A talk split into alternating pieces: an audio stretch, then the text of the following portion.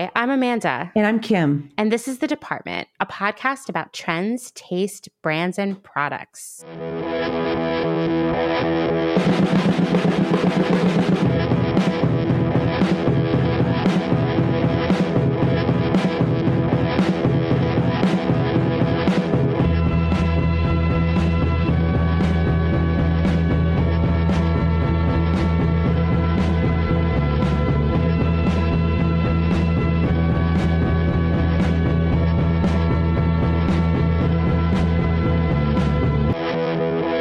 Welcome to episode 17 here. Um, you know, we'll we'll do a little bit of a soft opener, but before we do that, uh, you know, I just wanted to remind everyone uh, to give us a good, you know, a rating on Apple Podcasts. You know, we really appreciate it if you can give us a star or give us a little, a little message, a comment. Uh, it really helps us. We will push it on on our social channel, and you know, you'll you'll see your words in in lights essentially in light the department in light. In the, you know, or actually really in our stories. But you know, we really, really appreciate it. So if you could take a moment or two, you know, give us a, a rating or a review. As our soft opener here, Amanda, you know, I've sort of seen a new trend that you have been posting about on Instagram oh, that no. I would love for you to. Do you know what I'm talking about? Are you like, wait, which trend? No, I have no idea. I know I'm like so trendy. It's hard for me to say. well, I actually looked. At the, I think it was today. Mean, might have, it might have been a. Um, carryover from a yesterday post, but your your faux fruit. Oh no, yeah, that trend. was that's a new one today. Yeah. Uh, yeah, I mean, I actually think this might be a trend, Kim. It's mm, it's in mm-hmm. early stages, but I've always loved artificial fruit. My grandma always had it. Did your grandma have it? I mean, it was one of those things that you would see when we're talking about fruit that to remember, yeah. is supposed to look realistic. Yeah. That you might put out in a bowl I don't know why. Why wouldn't you just buy some real fruit? I'm assuming this was in a time when people didn't buy as much produce as we do now, right? It's probably it was hard to get. It's hard to it was more it was yeah. expensive and it was hard to get. I mean, that was probably the time when they would give limes and oranges in stockings for Christmas presents. Mm, luxury, luxury, Lug, luxury. I mean, I was going to say that it is kind of grandma core slash cottage core of you. Oh, it totally is. I will say the thrift stores out where I live are like they are just pure cottage core. That is apparently what Lancaster County is. And mm. uh, I started seeing a lot of this artificial fruit, and I would always go over and look at it, admire it, you know, feel sort of excited about it. And then I just started buying it because no one else is. And so I've been building these sort of like still lifes of, of yeah. artificial fruit that are very stylized, I think. And uh, I long term want to do like a huge art project with it. I don't know what it is yet, but I have a few ideas. Uh, so I'm constantly on the look for the good faux fruit, and it's got to be the vintage kind. And you can tell because, well, believe it or not, people still make faux fruit, but it's like you when you pick it up, it'll be very light and hollow, and you know that's that's not the good stuff. Mm. This has to be oh. heavy, maybe even rubbery. Have like the weight of real fruit. So that's what I'm after. I almost think you should start an Instagram account for of this. my faux fruit. oh, absolutely! I think that you would actually amass a really good big following. I haven't seen it trending yet, and I mean, since Jello molds and faux flowers and things are trending, I can't imagine why faux fruit wouldn't. I mean, you might be onto something because I will tell you the first time I posted faux fruit was about a month ago, and you know, I felt a little vulnerable because mm-hmm. I hadn't seen anybody ever talk about it. and I had a bunch of really incredible faux grapes that I found and I arranged yeah. them on, on a little dish. And people were so excited. Like, I'm still yeah. getting texts from people who are like, You inspired me to buy faux fruit. Yeah. And uh, I was like, Wow, this is like the most exciting post I've posted on my personal Instagram in a really long time. So, I don't know. Maybe you're right. I'm going to think about it some more. Mm-hmm. I think if you know, I, think the key is like the Barbara Walters filter. and like like a velvet backdrop. I mean, I wish. I've been trying some other stuff out. Fortunately, my house has a lot of like wood paneling walls, yeah. but like in a good way. And uh, they look really good with the faux fruit. I can imagine. I think I think you I think this is this might be your new calling. Maybe. All right. Well, jumping into the um, episode 17, it is our it's the first of what will hopefully be an occasional series of what we like to call here at the department tragic trends. Hashtag tragic trends. hashtag, hashtag tragic trends. Uh, it's one that is close to Amanda and I as well, which is it kind of it's kind of you know it, it's kind of exciting. It's kind of interesting also to to to hear from the perspective of people that were kind of deep in it. Um, and mm-hmm. so this is mm-hmm. really about the cult of the girl boss. Oh. Uh, yeah. Oh, Amanda, are you surprised? no, I mean, I'm not. I will say it's 2020, and we're going to talk about uh-huh. this a lot through the episode, but I guess I, and perhaps because I was in it, and so were you, mm-hmm. I thought Girl Boss had died a long time ago, but maybe it had just died for me. And so yeah. I will still see people, women, on Instagram, on LinkedIn in some of the professional no. groups I belong to be like, any other girl bosses out there? Hashtag girl boss. And I'm like, gross. God. I will stay away from you. So I guess you're already listeners getting the idea of how I feel about girl boss. Mm-hmm. and you'll understand why. If you don't know now, by the end of the episode, you will understand learn. why. Yes. Yeah.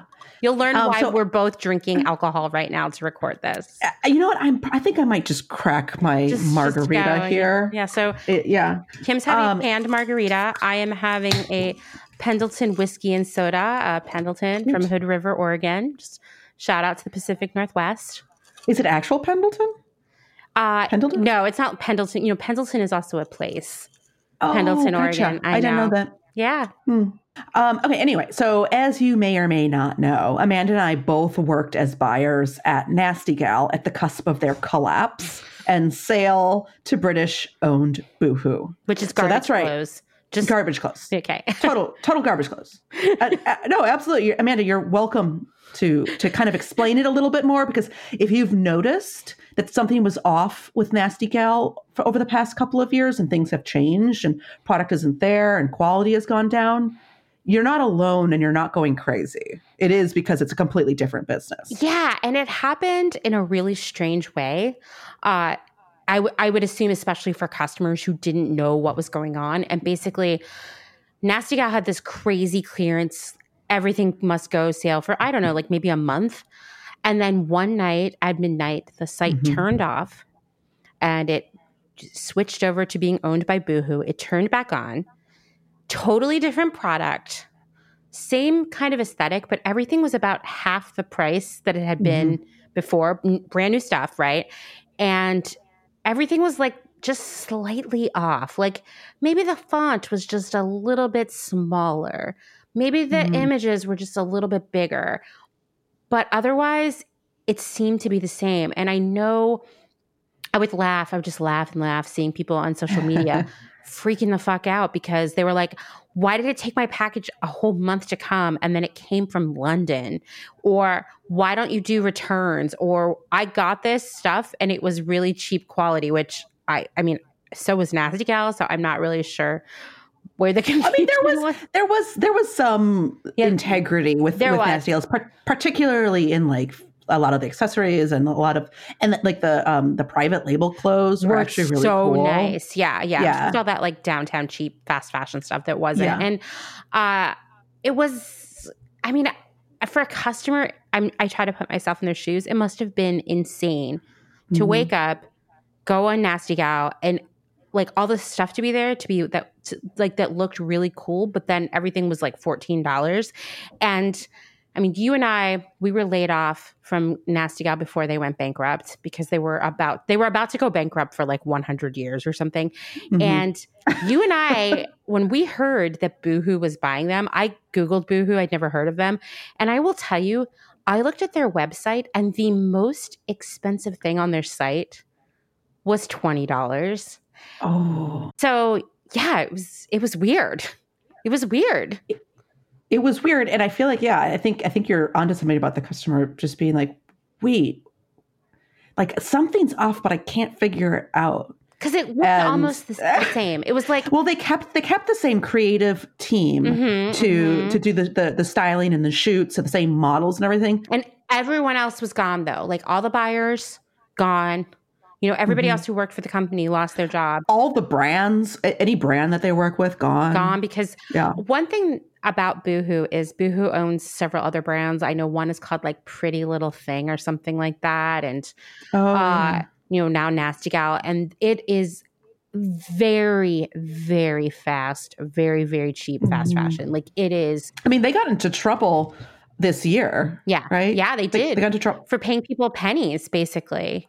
yeah, to produce clothes. Yeah. So yeah, And they, they, I remember one of the things I'd read about them is that they've been so successful and so profitable because they have such control over their supply chain that they can make things really, really fast and for very little money, which is Mhm. scary. Like, I think Boohoo is known for like some one pound, meaning like the currency, not the weight, one pound Yeah. bikinis. I mean, it's Oh. really fast fashion.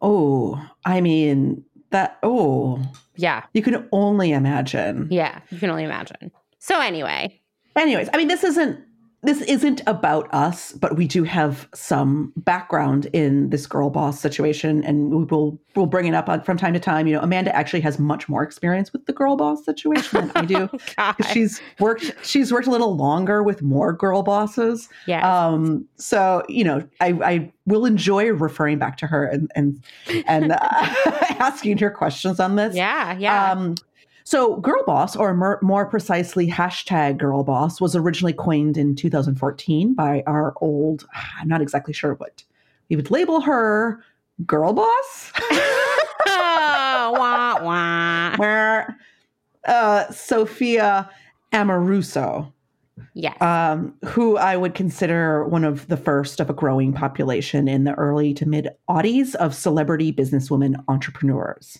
who use their fame and fortune and social media presence to build more fame and fortune and social media presence. wow. The American dream, guys. yeah. And so Sophia Amoruso, Amoruso, Amarus- What- Amaruso. Amoruso. Maybe just say Sophia.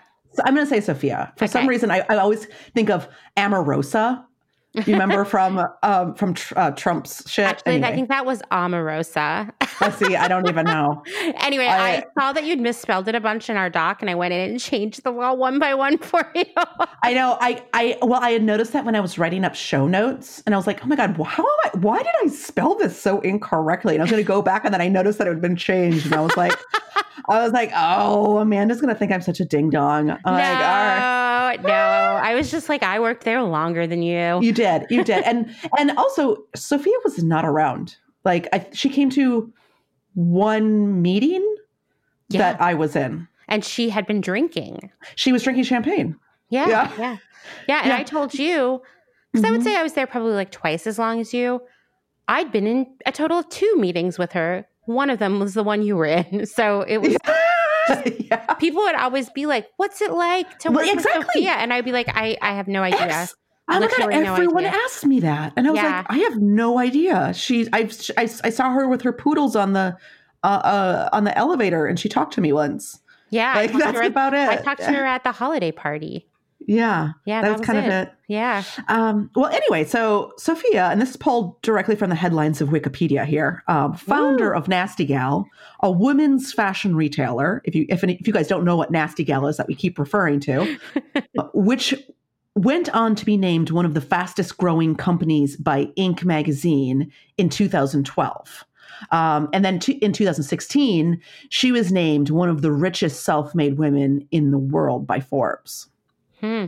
Did you know that? I didn't know that, but uh, I mean, I didn't know that either. I will say that, and I don't know if you have this plan to mention this, but like Nasty Gal had what I would call when I get interviewed and people ask me, like for job interviews, and people ask me what happened at Nasty Gal, I say Mhm. there was a lack of fiscal discipline. Mhm. and it was because just no one was keeping track of how much money they were spending on marketing and whatnot. It was a hot mess. Yeah. Yeah. Like opening stores that shouldn't be open. You know, yeah, just a bunch yeah, it was a bunch of stuff. disaster. And it's not, No. I will say this, it's not all Sophia's fault. I think she picked the wrong people to run her company. That's what I think. Yeah. Yeah. Yeah. I mean, and she she stepped out of the of of really running the company to be a celebrity. Mm-hmm. Totally. And that totally. I mean, I you know what? I don't I don't blame her for it. That's way more fun No, than no, running a not at all. company. for sure, for sure. Well, back in 2014, Sophia popularized the word girl boss. Adding a hashtag prefix, she sent it like skyrocketing into the public consciousness as the title of her autobiography named hashtag girl boss, uh, which we also had to read before starting. Do you remember reading this, Amanda? Okay, I'm going to be really honest with you that I only read the Mm. first third of it. Not because it was poorly written, but because it just I, I I think I'm just way too skeptical of that kind of stuff and I really hate, which we'll talk about this a little bit more when we talk about the fall of Girl Boss. I really hate this concept that if you just go out and work really hard all the time, you'll definitely be rich and Yeah. successful and fuck everything else around you. It's just about hard work because that's just not true. And when I hear people kind of spewing that sort of rhetoric, I assume they come from a really privileged background. I'm just not interested. And so I was like, I'm bored Mhm. with this. Like I got as far as like she's feeding her models cheeseburgers or whatever. Yeah, You know? yeah, yeah. yeah. I mean, I don't really remember the book at all. So, um, and, and I didn't go back to reread it. The other thing I remember about it, which may be incorrectly, is it wasn't it wasn't a particularly thick book, Mm-mm. right? No. But it seems like there were only like 10 words on each page. Like it was in Mm. like really big font. So I think it may have really been more of a novella or like an essay. yeah. Okay. Easy to digest, you know, for the attention span of the millennial. yeah. And the other thing that I just hated about it, which, uh, you know, when people talk about that terrible Girl Boss series on Netflix, Yes. which I don't even know if we're really going to talk about. I mean, did I- you watch that? No, I didn't go near it. Yeah, me neither. Me neither. I'm like, I have PTSD. I can't watch that. Exactly. But uh, one thing I've heard about the show that I also think is echoed in the book is this idea that like you can just kind of be an asshole and it's okay right. if you're a girl boss. Right. You know, What and the I don't fuck? like I don't like that either. And I think that also comes from just like a place of privilege. It is. Mm-hmm. It- it's infuriating, and I don't think it's a good tone to set. It is not. it's not, not- a good precedent, I guess I would say. And it's one of the reasons why the it got canceled because people really don't agree with that either. Yeah, and I think I mean I remember reading one review for it, which I think I may have sent you, that was basically like the main character of this, ostensibly Sophia, is literally the worst person Yes. ever. So you have no investment in the show right off the bat. You're like, I hate everyone on this show. Yeah.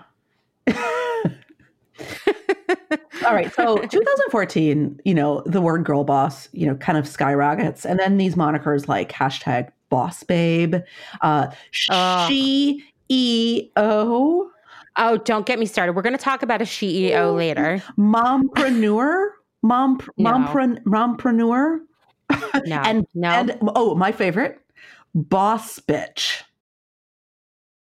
Jesus. that Uh, well, those started cropping up in its wake as well. Um, Yeah. All reincarnations of the same ideal, and what we will show is kind of, you know, is part of the tragedy, um, which is the young, ambitious woman, mostly white, uh, who can have it all while lifting up other women on her Mhm. path to success. You know how you know how ambitious. Um, so this concept of girl boss saw crazy rise and then a shunning by the same community. In fact, by 2020, the cracks started to show, and these concepts became actually in bad taste and really tone deaf, while businesses just crumbled around it Mhm. hilariously. Yeah. Yeah, yeah. It was so interesting to me to realize, Mm-hmm. and we'll get to this later. It happened in a, all of it happened kind of in a very short period of time, which I had not Me too. Mm-hmm. realized. And I think it's because my concept of time is so skewed by this year, Mhm. right? But it all came tumbling down at once, which I think is very House of interesting too. Mm-hmm. Mm-hmm. Um, so anyway, so Amanda and I are actually going to explore this more. I mean, obviously we've already kind of uh, dived into it, but we're going to get even deeper. And I'm going to start going uh, on into the rise, and Amanda will go into the fall, Dun dun dun. which is a lot more exciting and more gossip ridden. Um, so, as a note, I'll be quoting a little bit from some articles. They're all super reliable resources and really well written. And I just, you know, I think that reading from them kind of reflects the zeitgeist at the time. So I'll just let you know when I'm, when I'm when I'm doing some quotes, uh, because obviously this is like ten years you know, 10, 10 years ago. Uh, so taking Picture us it. picture it exactly. So take, ta- taking it back, taking us back um, to help us understand 2014 and the birth of Girl Boss. Please join me as we go even further back to 2010. So yes, picture it, 2010. This We is a just- year we've never talked about before, as far I as I know. know. This is going way back. This is going way back, um, and it actually is pretty important. Um, uh, you know, we had just teetered out of the 2008 recession and entered into a new millennium, 2010. Uh, we started seeing that booming new industry of disruptors and VC capitalism. Mhm. Social media and Instagram, in particular, was blowing up, uh, and we had the continued introduction as well uh, to the coming of age of the millennial into the workforce. the In oldest the recession, basically. the, yeah, exactly, in the recession. But so the oldest millennial at this time was 29 years old, and the youngest was 14. So this was a really pivotal time for that group where professional growth and aspiration collide. Um, and you know, don't forget that millennials are highly aspirational as well. So Mhm. aspiring in every aspect of their life and broadcasting it across social media. So now, for the first time, women were seriously outnumbering men in the workforce as well as in universities. In 2010, The Atlantic came out with an article titled The End of Men. oh, It was by Hanna Rosin. dun, dun, dun. which later in 2012 became a book by the same title. And the article contends a new cultural shift. And she theorizes that women have essentially won the gender war, which, I mean, looking We back, you know, 10 years later, Yeah. could you agree? No, not at all. Um, I mean, preposterous. it's you know? it's, it's actually kind of laughable. And what is really laughable is I, I did some like as I was reading some of these articles and some of these statistics, I would look forward and see what they what changed, and the change was so small. It was actually kind of silly. Um, but anyway, she is essentially trying to theorize that we've won the gender war, warranting a change within the American economy, stating that with the 2008 recession, um, it offered an ex- excessively skewed loss of traditionally male jobs. So this is quoting from the article, 2010. It says, um, Okay. earlier this year, for the first time in American history, the balance of the workforce tipped toward women, who now hold a majority of the nation's jobs. The working class, which has long defied our notion of masculinity, is slowly turning into a matriarchy, with men increasingly absent from the home uh, uh, with and with women making all the decisions. Women dominate today's colleges and professional schools. For every two men who will receive a BA this year, three women will do the same. Of the 15 job categories projected to grow the most in the next, next decade in the U.S., all but two are occupied primarily by women. Indeed, the U.S. economy is in some ways becoming a kind of traveling sisterhood. Upper class women leave home and enter the workforce, creating domestic jobs for all other women to fill. How monumental, Amanda. But not so fast. Don't forget about, you know, that good old reliable glass ceiling. So even with this shift, there was a continuing obvious disparity at the executive level. So that glass ceiling we Mhm. know so well, where women are continually missing from the upper management, which became a larger and larger conversation piece, especially with the obvious elephant that there were so many women now in the workplace and how disproportionate it is. So McKinsey reported back in 2011 this article on what holds women back. And what is an interesting note, they report on this every year. And it really, it has barely changed. So this is one of those things I was talking about where it's like, okay, this is 2011. All right, what happened in 2020? And it's like basically the same thing. So Mhm, mhm. what they say is, um, as has been well documented, corporate America has a quote unquote leaky talent pipeline. At each transition up the management ranks, more women are left behind. Women represent in 2011 53% of new hires at the very first step in their career advancement, which they will later call um, in, in other articles the broken rung which is an ever present foe to women even today. When individual mm-hmm. contributors are promoted uh, to managers, that number drops to 37%. So 53, 53% goes to 37%. Climbing higher, only 26% of vice presidents and senior executives are female, and only 14% of executive committee, um, and on average, are women. Uh, at that point, women are doubly handicapped because, as our research of the US corporations show, 62% are in staff jobs that rarely lead to a CEO role. In contrast, mm-hmm. I know it's a lot of numbers here, but 65% of men on executive committees hold line jobs. So, uh, you know, it's like even at the starting gate, you know, you're not mm-hmm. even in line to progress higher. No, I mean, and and I will say that I and I'm assuming probably you too, I definitely fell for this girl boss hype, at least in the very mm-hmm. beginning. Not the book, but the idea of it, because, you know, you wanted to. And right. And for the first mm-hmm. years of my career, I worked for a huge corporation uh, where I, I tell the story all the time to people like why I decided to leave that place was because the work the workforce there was predominantly female. I would say 90, 95% of the people who at that time worked on the campus were women. And we ha- we sat in, you know, the classic open seating floor plan, right? Mm. So there were on my floor where easily well more than 100 people worked, right? Is huge building. There were offices along the one wall, and everybody in the office was male, and everybody who was sitting in the open seating was women. And the only thing that was different is that all the men were in leadership. Amanda, I had the exact same experience. Right. And so, you know, and so for me, it was like, well, the ceiling on my career mm-hmm. is low. I can see that exactly. because every once in a while, a woman would get to move into one of those offices and she would be ousted within a year. Mm. Like it's almost like if you took one of those offices as a woman, you knew your career was about to end there. Yeah. Oh, and when when they would do executive hires, they would they wouldn't talk to anyone on the team. They would hire oh, from outside. always. Man. It will always, always, always, always. And it even reached a point where mm-hmm. they were starting to bring in men to fill the highest roles in that open floor plan area. And it was like, well, wait, wait a oh, minute. Oh, wow. Why are you hiring men to be the DMMs here and and women's? And it would be sort of be like, well, because they have yeah more background in finance. It would be that kind of thing.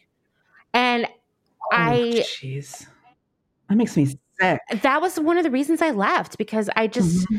I felt like I couldn't ever really do much there, you know? Mm.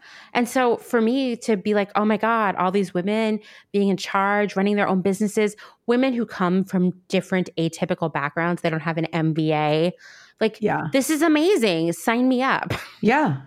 Yeah. I mean, it, it definitely has, it's like, it's like a, like it's like a romanticized version of just like, oh my God, I can, I can actually aspire to something. And at that time you could. Yeah, like we could be CEOs. Mm-hmm. It felt like it. Yeah. For sure, for sure. Well, anyway, this actually also helps explain why the number of women CEOs in Fortune 500 companies appear to be stuck at 2 to 3%. That was 2011. That's insane. And now That's insane. I looked at the numbers. It is 7%, and this is an all-time high. 7%. Aren't there like worldwide roughly more mm-hmm. women than men? Yeah. Like 52% of the population is female mm-hmm. or something like that? Like, what the fuck, guys? I did read a really interesting fact from McKinsey report this year. Uh, it says research shows that company profits and share performance can be close to 50% higher when women are well represented at the top. Of course. We're good at We're things. Good, you guys trust us you know it, it, i mean I, I, this really is the first time i've kind of sat back and spent a lot of time kind of researching this and it's it's just like it's just fascinating information but it also it was really depressing and it really took me back to you know my my career i was just trying to build my career and just like the constant battles and mm-hmm. you know mm-hmm. just being kind of treated like a second citizen and and that glass ceiling that seeing that glass ceiling just being like there's literally no way for me to achieve anything beyond where i'm sitting right now in my position and there mm-hmm. never will be so i have to move and keep trying to move and just the competition is so fierce for these these jobs that aren't even executive level because you don't even have the, the, the opportunity totally and the other thing that i would experience a lot it was this very like paternalistic patronizing attitude yes. From the men who were above me on the ladder, mm-hmm. right? And so talking to me as if I was a girl, calling us all girls, right? Girls. That makes me so sick. Yeah, yes. yeah, and and I mean, even I would go out to market and I'd meet some of those like old Garmento mm-hmm. sales reps, men, yeah. of course, and they would ask me like, "Oh, are you just doing this until you get married?" And I was like, "This is the oh 21st God. century. Like, where are you from? Oh. You know?" But this it sounds like we're talking about the 50s right now, mm-hmm. and we're in fact talking about recent times. Mm-hmm. Yeah. Ten, it's been 10 years, and it and like I said, it barely's changed. Barely. I haven't seen the anything. C, the CEO. Yeah. Yeah. The CEO number is like the most amount of change I've seen from going from like 3% to 7%. And once again, women are more than half the population. This is a yeah, huge exactly. discrepancy. and, and, and in the workforce, you know, I mean, I think it might have evened out a little bit more at, to the point that maybe there's a little bit more men in the workplace now. But anyway, um, so the McKinsey report did talk about the different attributes to the disparity um, amongst uh, uh, uh, amongst these numbers and there's a few factors including lifestyle a lot of family stuff mm-hmm. work life stuff uh, embedded into the institutional mindsets and just like general misogyny mm-hmm. um, but there's a great quote you know several diversity officers and experts told them that despite their best efforts women are often evaluated for promotions primarily on performance while men are often promoted on potential so men just have a bigger leg up at Isn't all times. crazy. I mean, several diversity, like lots of people. It's a well known thing. It's so interesting to me because, like, for the mm-hmm. majority of the last about 10 years, a little bit less, I've worked for smaller startups where we didn't have a lot of like formal performance review type stuff, you know, like in place. But when. I was mm-hmm. working for that big corporation where only men got to be executives, our performance reviews were so like a big chunk of them was based on the performance of our business but then it was like they already knew that they weren't going to give you a promotion because they couldn't for whatever reason yeah. and so they would have to make up things to docu points for Whoa. and i remember one time my review being like you're doing an amazing job like you have so much potential, you're so smart, you do everything right. I can't think of anything bad to say. But sometimes it's hard to tell if you're being sarcastic or not. like that would be what my performance review was. You would never give a man a performance oh review like that. Yeah. Yeah. That's heartbreaking. It, it is heartbreaking. It is super heartbreaking. You know, when I was a kid, I asked my mom if I if she thought maybe I could be president one day, and she said, "Women don't get to do that." And I was just like, oh, she's such a relic. She's such a fucking boomer or whatever. You know, I'm like in third grade. I'm saying that. No, but like in retrospect, I got to be an adult and go out and live in the adult world and like, you know, the business world. And I was like, oh, yeah, she's right. Mm-hmm. Women don't get to be mm-hmm. president.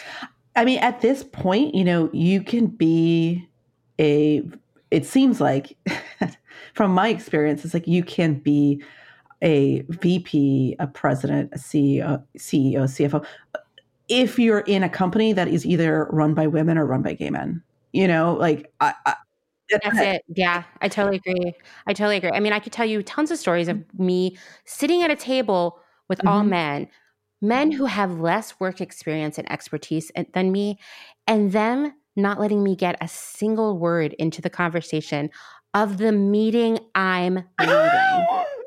and I think that says something, you know? It does say something. I mean, it does say something. Like this, once again, it sounds like we're talking about the mm-hmm. 50s. We're talking about just a couple yeah. years ago. Yeah. I mean, the struggle is real.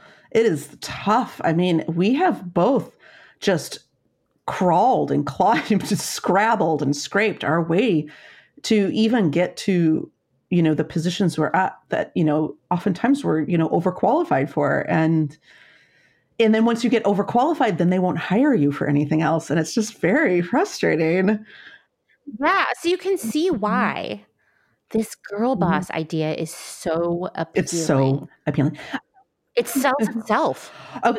well you know? and then more importantly for my next point of one of the reasons why women are held back on that broken rung is the lack of access to informal networks where they can make important connections, a lack of female role models higher up in the organization, and a lack of sponsors to provide opportunities, which many male colleagues have. And that takes us on to our next mm-hmm. discussion point, which is about role models. Um, so, with such a low number of women advancing, there's just like so few role models for women, you know, particularly millennials. And millennials resonate with millennials. And there just wasn't a whole lot of people to look look up to at that time in business. Enter Facebook mm-hmm. COO superstar Sheryl Sandberg, who is not a millennial, but inspired many of these millennial alpha business women that we're going to be talking about. In 2010, she gave an electrifying TED talk called Why We Have Too Few Women Leaders, in which she describes how women unintentionally hold themselves back in their career.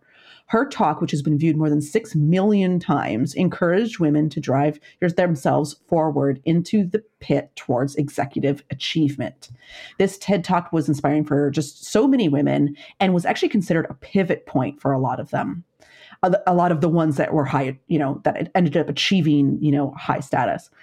So Sandberg came out with a best-selling book in 2013 called Lean In: Women Work and the Will to Lead to legions of fans in an effort to change the conversation from what women can't do to what they can. And Sandberg provides practical advice on how to achieve their dream of the corner office with tips on negotiation techniques, mentorship, and building a satisfying career.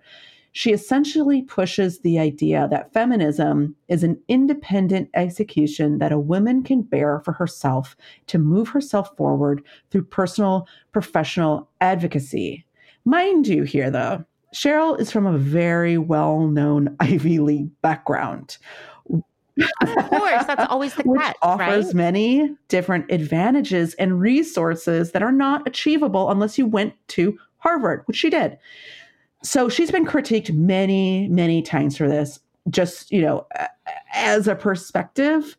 Um, but you know, also this was really the only book at the time that really kind of tried to push this this concept and it did give it gives tons and tons of great resources and quotes and research. Uh, I, have been reading it. So anyway um, so medium wrote if you were an ambitious young white woman seeking to break through the glass ceiling at work sheryl sandberg was your mentor. Lean in women work and the will to lead was your guide to overcome overcoming the type a personality defects perfectionism, people pleasing, fear of criticism, self doubt holding you back from the C suite. And I find this quote particularly amusing because it seems as though that a lot of these leaders or of disruptor companies seem to fall in this category. Um, mm-hmm. That type A personality defect, and really the real reason for their success and potential downfall.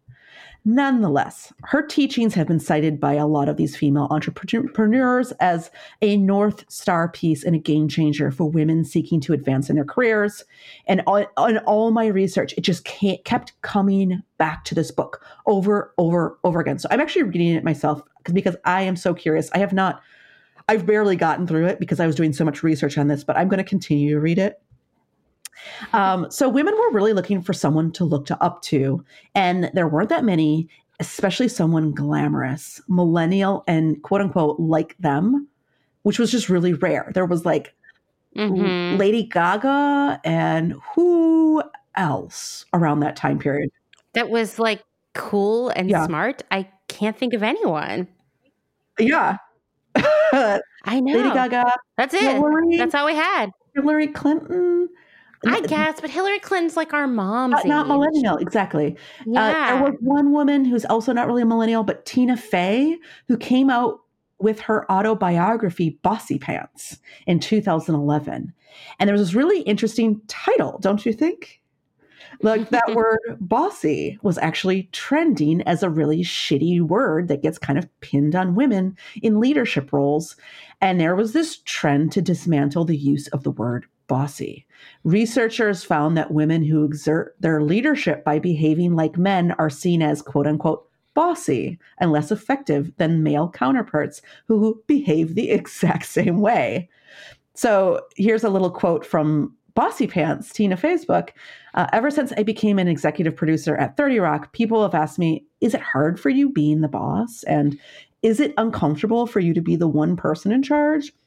You know, uh, in this same way, they say, Gosh, Mr. Trump, is it awkward for you to be the boss of all these people? I can't answer for Mr. Trump, but in my case, it is not, writes Fey. I've learned a lot over the years of what it means to be the boss of people. Contrary to what I believed as a little girl, being the boss almost never involved marching around, waving your arms, and chanting, I am the boss, I am the boss. so in 2014, the same lean in author, Sandberg, um, her latest headline making action was it was called the Ban Bossy campaign, which aimed at getting rid of the word bossy. She had a nonprofit group at by this time, um, is leanin.org, which still exists to this day and has lots of leadership um, uh, instructions and groups and things. Um, so she teamed up with a lot of big names like Beyonce and Condoleezza Rice to produce a public service announcement to stop using the word bossy. Uh, she said, Bossy is one of the many ways we discourage little girls from leading. She told NPR uh, on All Things Considered. When a little boy leads, it's expected. We applaud him. When but when girls lead, we call them bossy. We tell them not to. We tell them to put down their hands. We do this in very explicit ways and implicit ways. The research shows that by middle school, more boys than girls want to lead. What is your experience with this word, Amanda? I mean, I'm going to tell you that at one point I was managing a pretty large team of like 20, 30 people, and it was pretty evenly split between men and women. And I found out, I mean, you know how I am as a person. I am not a very aggressive person at all. No. And I'm I would say that one of my biggest leadership faults is that I am too nice and too understanding. I, you uh, know what? I actually kind of disagree because I've seen the way that you lead, and you lead with a smile, mm-hmm. but in a, in a really, just like a really positive way, and but you also don't really take a lot of shit. I found out that the male members of my team mm-hmm. were calling me Demanda. That's what they called me. and I'm like, well, you're right. What? I do demand that you come to work on time and do your job. Like that. I mean, right. Demanda. And uh, as a person who has never been particularly demanding. Now, conversely, I will tell you that I had a job where my boss told me, she's a woman too, that I would be a lot more successful in my career if I cared less about the people who worked for me. Yeah. So that's great. I'm awesome. I'm getting it from all sides, you know, and I feel I will just say this when if you are a woman in a managerial position, you cannot win. You can't. you can't. You can't. I'm getting on one hand, you expect too much from us. On the other hand, you shouldn't care what these people think if you want to be successful, or you shouldn't care yeah. about them. You know, especially when you come into an established business with a lot of men, it's very yeah. hard.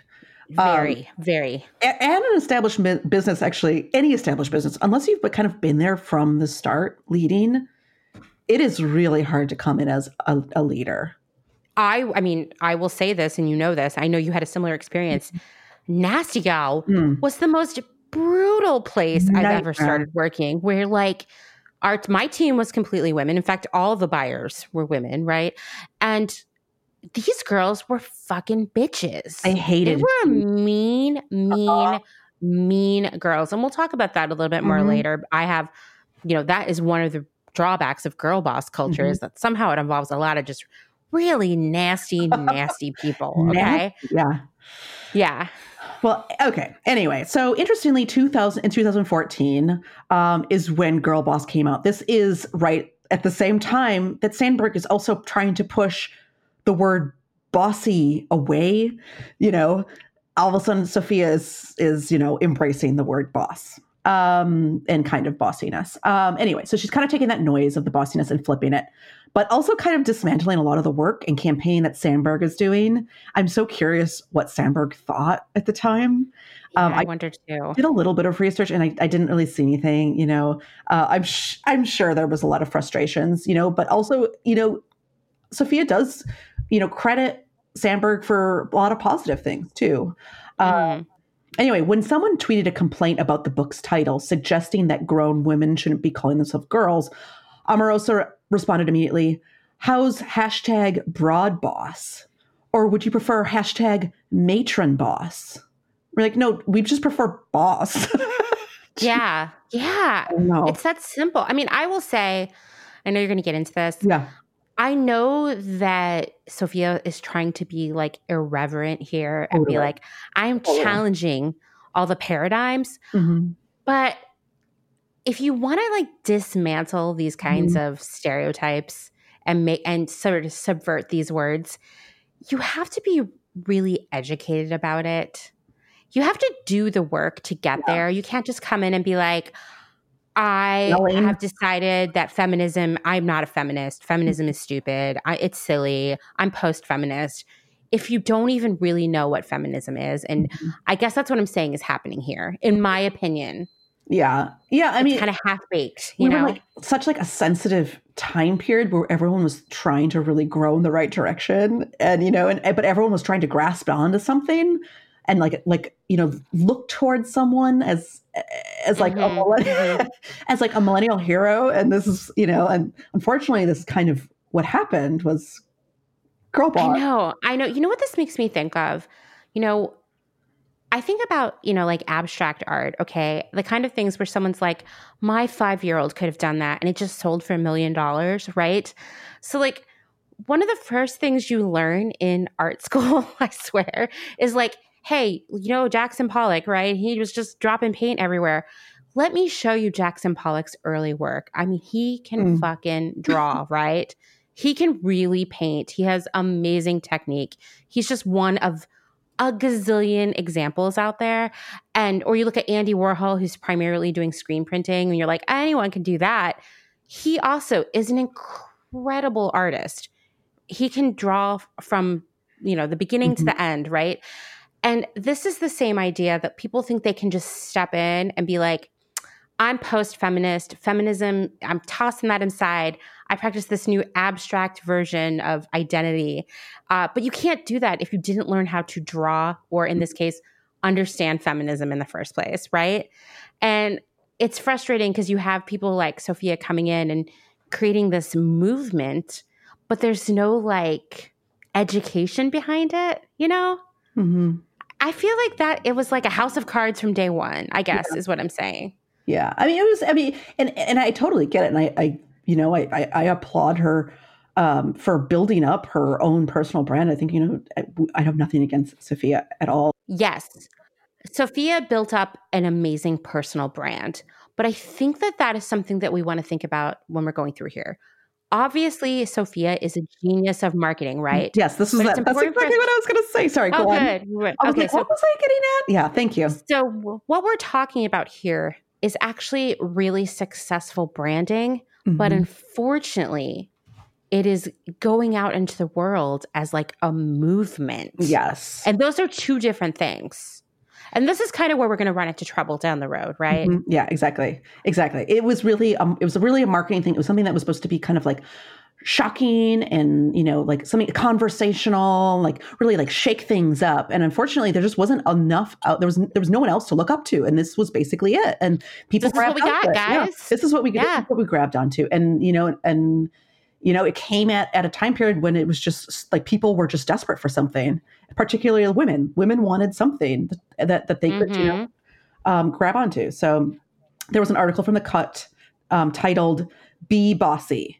Sophia has advice for millennials and a bone to pick with Sheryl Sandberg, which is a very controversial title because I really don't think that she, it, it, didn't really seem like she actually had a bone, bone to pick with Sheryl Sandberg, but it seemed like they were almost at odds at this and point. I don't like that. I don't Why like that are- why either. trying to create this like battle between the two of them. No, and it didn't even even in the article it doesn't even really it doesn't really sound like that, but it was happening at the same time. So the article says says um or the article quotes Sophia saying, "I think it's okay to call girls girls." Pause. And I think it's okay to call girls bossy. All things I completely disagree with. So to be honest, I really don't care too much about that word bossy, but I really really hate being called a girl. And if someone in business calls me a girl, or if I'm with other girl, other women, and we're called girls, I find it so fucking condescending. I get so furious. It's just, it's not Oh, I okay. hate no, it. I- or I hate it also when grown women are like hashtag girl squad or yeah, hashtag girls night. I'm like, no, no, because I think I am really sensitive about it for the same reason you are, which is that I've worked in environments where men think it's okay to Mhm. refer to me and my very experienced coworkers yes, as girls. yes. Oh, and Exclusively. All you are are yeah. girls. Hey, girls. Yeah. girls Yeah, you come in here oh let's ask the girls like literally every single every single context it's all about I know. girls. I know. I know. so Terrible. girl boss was positioned as a millennial alternative to lean in one where an ivy pedigree was not necessary it made corporate achievement and fame see well you know achievable to every woman pretty much well every white woman essentially but um, a rags to riches bent with an angle toward female empowerment. You know she did essentially distill a lot of the ethos of lean in and spew it back out packaged perfectly for the hungry millennial audience as girl boss.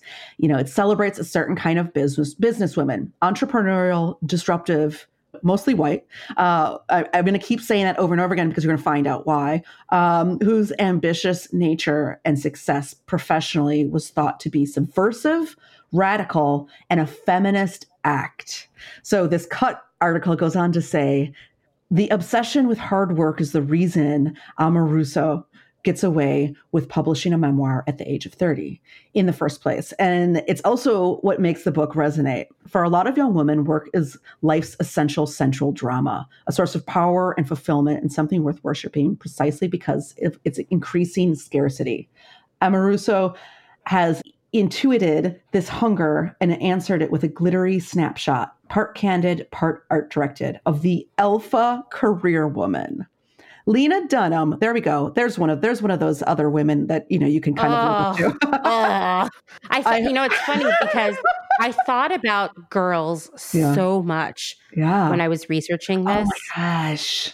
when we talk about white privilege, Yes. Girls. It's called girls. we're talking about girls. I know. I could do, we're going to have to do an episode just about girls. I swear. Tragic trends, guys. Tragic trends. tragic trends. So Lena Dunham, a fellow alpha, huh? I just hate that word. Endorsed endorsed the book as quote unquote brain inspiring on Instagram. What does that even mean? I don't know. Okay. I don't know. Um, it's easy to get the sense reading lean in that Sandberg is writing for women who've already made it. Girl Boss is for those who haven't, which means it's aimed at people who have nothing to lose, which makes it much riskier and more enjoyable manifesto. Quote, don't you dare alter your inner freak, Amoruso tells readers. the hope, of course, is that all these freaks become nasty gal customers, if not employees, which is an interesting point, and the tinder for an increased commercialization of feminism and that rise of boss bitches and the millennial trope of girl boss and CEO and boss babe and all the goddamn paraphernalia that went with it. Um, so Sophia basically has this platform to sell this concept, literally sell the concept, share it, hashtag it, market it with an extremely loyal following and a group of eager women driven for success. So she leveraged her personal accounts and the massive intellectual property assets, customer databases that Nasty Gal holds and amassed to acquire new customers, sell to already avid fans, and to build her own brand that will eventually turn into a passion project down the road. And one reason why it sparked and took off like it was. So, kind of like how Mean Girls turned the word fetch into a word, girl boss blew up and turned into a word because the popular girl made it the word. Um, so, girl boss wasn't just a mindset, it was an aesthetic. We saw a shift in jobs, businesses, and what was actually possible for the American dream for women. Millennials are the generation of aspiration, as I've mentioned. So, encouraging aspiration resonated so, so strongly as this new wave of feminism sparked tidal waves, especially commercially. So, mm-hmm. at Nasty Gal, we executed this at a very at a product level you know oh, yeah. i remember you know I, I, I think you know i know amanda will remember a lot of this probably more than i will but you know obviously we sold the book on nasty gal mm-hmm. But we also sold that cape blazer like no one's business which i would call like the girl boss like armor yes and the style name uh, because this is one of the categories i managed was mm-hmm. called champagne taste shut i mean we would uh, sell Oh, so many. So many of those month after month after month. Recolor it. At one point, we did it in velvet. I mean, it was just constant. What was it? What was it based on? So it was like a blazer that had a cape back, essentially. And yeah, yeah. I mean, it's so of that time. It makes me think mm-hmm. so much. I mean, it's like so dated now, but I'll still see knockoffs of it here and there. Uh, I feel like it is actually a knockoff of something that Kim Kardashian wore. But mm. also, like, this is the time that we're in, this time mm-hmm. we're talking about. The other m- role model for millennial women was Kim Kardashian. Yeah. Lena Dunham, Kim Kardashian. I know. I mean, it's like a really dark time. Mm-hmm. And I will say this it wasn't much better than the early aughts. It's something we've talked about in the past, but back then you were looking at Lindsay Lohan mm-hmm. and Paris. Paris Hilton. Yeah, Nicole mm-hmm. Richie. Like things weren't worse. They might have been even slightly better at this time. It's like mm-hmm. yeah. it's, at least these women had more of a viewpoint beyond their sexuality, you know? It did yeah. feel refreshing, I guess. And it makes sense that that blazer was really popular because that was like, okay, I'm a girl boss. I'm a I'm an entre- I'm a professional in my career, and I'm going to come in with this boss jacket that's kind of feminized. You know, mm-hmm, mm-hmm. instead of like a blazer, it was it was like a caped situation. Uh, we also had office supplies like nameplates with hashtag girl boss on them. I think mm-hmm. like notebooks and pencils and pens and and like you know graphic work. tees. Lots yeah. Of, lots of graphic tees. Yeah, I mean, I mean, at this point, like sophia herself was such a massive brand. Yeah, that we even did a whole story of product around her wedding. I mean, that's oh kind of crazy to think about, you know, like like mm-hmm. I can't think of any other company that would have been doing that or has done that. Like mm-hmm. we actually copied her wedding dress and sold it, you know?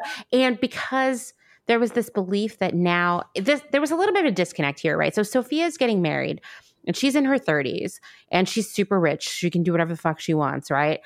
But our customers in general were a lot younger and they were not necessarily, in fact, very unlikely looking to get married anytime soon. They were actually just looking to go to Vegas.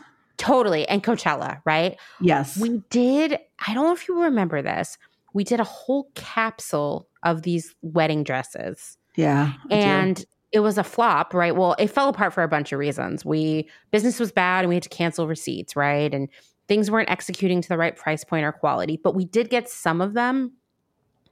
And there was some like marketing and editorial around it.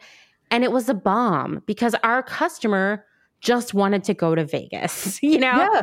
Or go out to the club. Like what when we mean Vegas, we mean she really wants to wear the most revealing bodycon dress, the highest, highest sexy shoes, a tiara. I don't know. What else is she wearing? You know, she's not really dressed as a girl. Pasties. yeah. Yeah. I know. And I, I don't know if you were with the company at this point, but I literally remember being in one of those Monday meetings that was just those of us who were in like leadership for a product. Mm-hmm. And our boss talking about maybe we should do a collab with Vera Wang. Were you there for that? This might have been right before you came. I mean, I, I was don't like, remember this one. No. Why? Why would we do a collab with Vera Wang? Once again, our actual customer is all of 22, 24, right? it was abs- it was absurd. But once again, Yeah. this is Yeah. because there was, I will say, at Nasty Gal beginning to be this widening divide where Mm. the the Sophia of the Girl Boss book is who our customer as- aspires to be, right? And the her Sophia in the age and time of that book that it takes place resonates with the customer. But now we have Sophia in real life She's Mhm. in her 30s. She's getting married. She bought a house. She has tons of money. Suddenly, she's not the customer anymore. And I think it was really hard to disconnect that Yeah. because that brand was built off of Sophia. hmm Yeah, and they loved her absolutely. Like she had Yeah. such a great point of view that really did resonate. And then you know they brought in when she, when she started focusing on her own personal brand, they started bringing in executives that didn't necessarily understand the mindset necessarily. A lot of people from Gymboree, yes, a lot of people from Lululemon. I mean, these mm-hmm. are not brands who have anything in common with Nasty Gal. yeah, It was insane. Yeah, yeah. So perspective and tone, and you know, just like the the understanding of of our of our the customer base got a little bit. um uh, what would it, what's a good word? Uh, shit on. I don't know. I'm having a it's margarita time, so shit on Ah. is the word that's coming out over here. It's a girls' night here, Sunday girl's night. here. Yeah.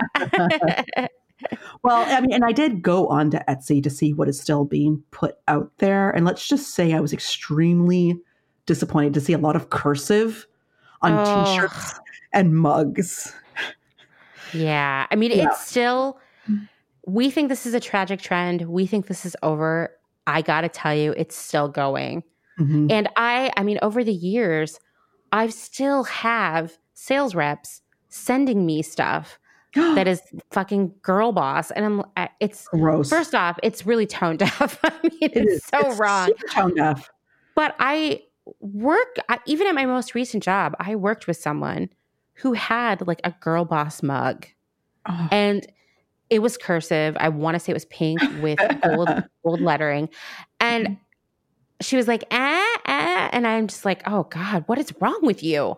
oh. Did you break it? Did you did you, did you break it on purpose? I should have because it's a person I don't like. That's all I'm going to say. Got that. um, okay, well, this kind of leads us into like this faulty feminism. So, millennial women wanted a piece of that magic sauce and related to Sophia, as we were talking about. So, seeing their aspirations to be a self made celebrity business entrepreneur, or even just a girl boss at their own job, you know, be your own boss.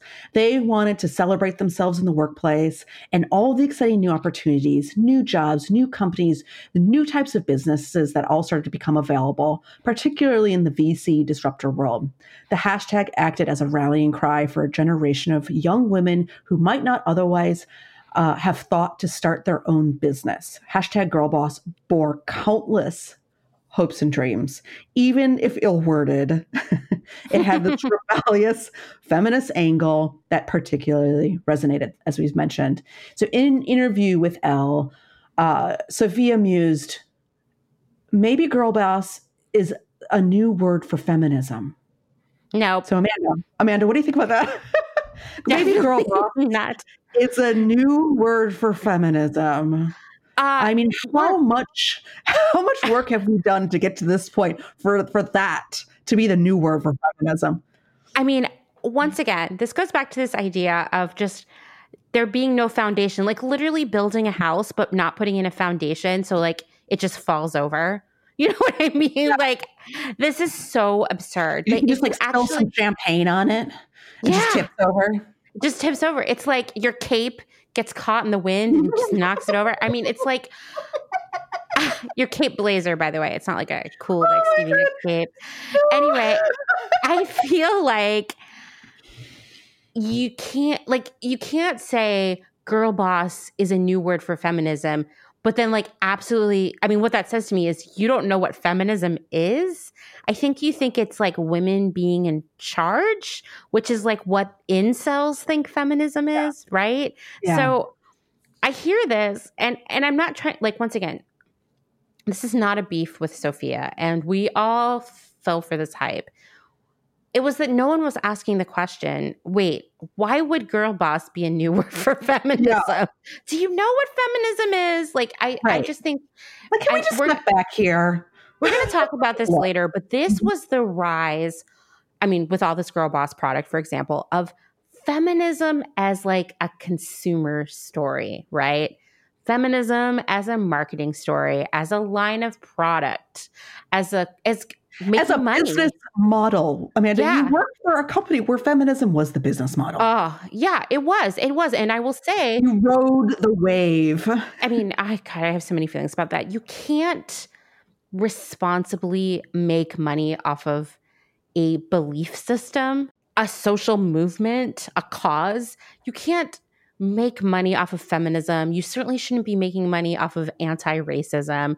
You shouldn't be making money off of immigrants' Mhm. rights. I mean, I could go on and on and on, but this is exactly what's ta- what's happening during this time period, and this is almost the beginning of it because the beginning. Yeah, this was the Tinder. it's really just started to fall off in the last year or two when Mm-hmm. it's segued into now we don't we don't sell girl boss product as much now we sell things about women drinking wine or doing yoga you know or staying in bed. yeah Women just exactly like now they just exactly stay in bed. They, they don't even want to be bosses. They just want to be in bed. yeah yeah exactly exactly and so what we're really looking at here is a marketing concept not Yeah. a replacement for feminism and i Mhm. doubt sophia really believed that either it was just a good soundbite right Yeah. I, oh, definitely. I think so. I think yeah. she's definitely way smarter than that. yeah for sure So, Medium said at the time, the white girl boss, and so many of them were white, sat at the unique intersection of oppression and privilege. She saw gender inequity everywhere she looked. This gave her something to wage war against. Racial inequity was never really on her radar. That was someone else's problem to solve, which we will kind of find the kink is the kink in the girl boss armor here. Mm-hmm. Mm-hmm. Totally. So, for more girl bosses here, you know, we started seeing these alpha female founders rise and find Ugh. more support. Um, not a lot, mind you. Even to this day, only about 2% of VC funding goes to female founded companies. Can you believe that? 2%. I mean, percent Even today. I can't believe it because I've spent a lot of Mhm. time Oh, you know. in my previous job, the aforementioned feminist company, trying to pitch to VC. And it's terrible when you're Mm-hmm. Yeah. a woman. It's like all the bad things we've been talking about times 100. I mean, it's even worse if you're a minority too, because that is also another like two percent of black Yeah. and yeah. Latinx companies are are are found are founded by well are VC backed. Even even now, I mean, it, uh, that, that that basically just paints this really sad picture. What's going Mhm, on out mhm. there, and hopefully things will start changing. So the 2% of VC funding goes to female founded companies, many for women by women brands. You know, we're talking like lady, lady stuff, lady products, things that, that, that women want. Obviously, if there was a man behind it, it wouldn't make any sense. So with growing Instagram followings and VC backing, various disruptor entrepreneurs who use personal brand and their opportunities and the opportunities that social media now allowed to build an engaged following. Some embraced the terms girl boss or SHE-EO even. So this conversation about so that was like the worst, I think, maybe. SHE-EO makes me so mad. Yeah, me too. It makes me want to fight It makes me want to throw things. I just want to break. I want to break a mug that says SHE-EO on it. and I want to like just rip up a pair of panties that says hashtag boss babe. oh, or boss bitch. Oh, Jeez. that one Oh. makes me squeeze my knees oh, together. So gross. Yeah. So this conversation about social media celebrity merged with entrepreneur is so fascinating. And I came across this really interesting article from Fast Company in 2019. It's called The Instagram Trap Social Influence is Helping Women Build Brands as Long as They Follow the Rules. Entrepreneurial women are finding that they have unprecedented influence whether they want it or not. The female founder as influencer phenomenon didn't emerge overnight. Investors have long sought out entrepreneurs who embody a, a certain kind of magnetism um, says Kirsten Green, founder partner at nine year old venture capital firm Forerunner Ventures, who has invested in a number of high profile female forward brands over the years. As a founder, you're going to have to move mountains, she says. You're going to have to compel so many people to get on that journey with you, including investors, employees, and customers. And there is some irony in this article because most of the entrepreneurs mentioned fall from grace shortly after. But I think it is really fascinating that they are looking to invest in female founder companies where the female founder is such like a celebrity figure themselves and like that is probably one of the other reasons why it's really hard to get ahead in the VC capitalism game because it's hard to be a celebrity you know mm-hmm. so you have, not only do you have to be a celebrity but you also have to have a great idea you know? Like where the other you know the other brands don't necessarily always have to have that. Mm-hmm. so the female founders speak quite often about transparency and empowering women not just in their community and their customer base but right there in their own business structures.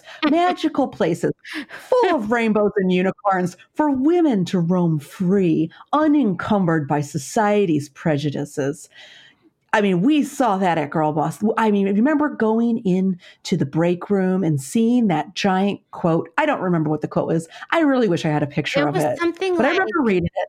We empower women to live their mm. best lives, or something like that. It was just yes. garbage talk. That's what it was. Did you ever feel that way at work? Did you ever feel like you were living your best life? Oh yeah. Oh yeah, I sat next to that thing crying all the time. Yes, I do remember I mean, that. I lived on those protein boxes from mm-hmm. Starbucks mm-hmm. and booze for like mm-hmm. the entire time I worked there. really empowering, really empowering. Yeah. Yeah. I think, you know, I, I think, you know, the, like, the, and, you know, the, the, some of the people and the executive team really just so empowering, you know, we, you know, you, you, you it's a Friday, you know, you're going to have um, a business meeting with them on Monday, and all you're doing is just having a complete mental breakdown in the bathroom because you know Monday is a couple days mm-hmm, away. Mm-hmm. Like that is so empowering. You know, those like those people that really love being in a room with women that they can tear apart. Mm-hmm. I just love I love that. I love that feeling. Anyway, so some some of these companies that had these new female founders, we're talking Moon Juice, Reformation, Thinx, Away, Outdoor Voices, The Wing, Glossier, Bando, Man Repeller, Who, What, Wear. Dun, dun, dun. So we're going to leave you with a cliffhanger here. Uh, and we'll be back next week with the downfall of Girl Boss. Oh.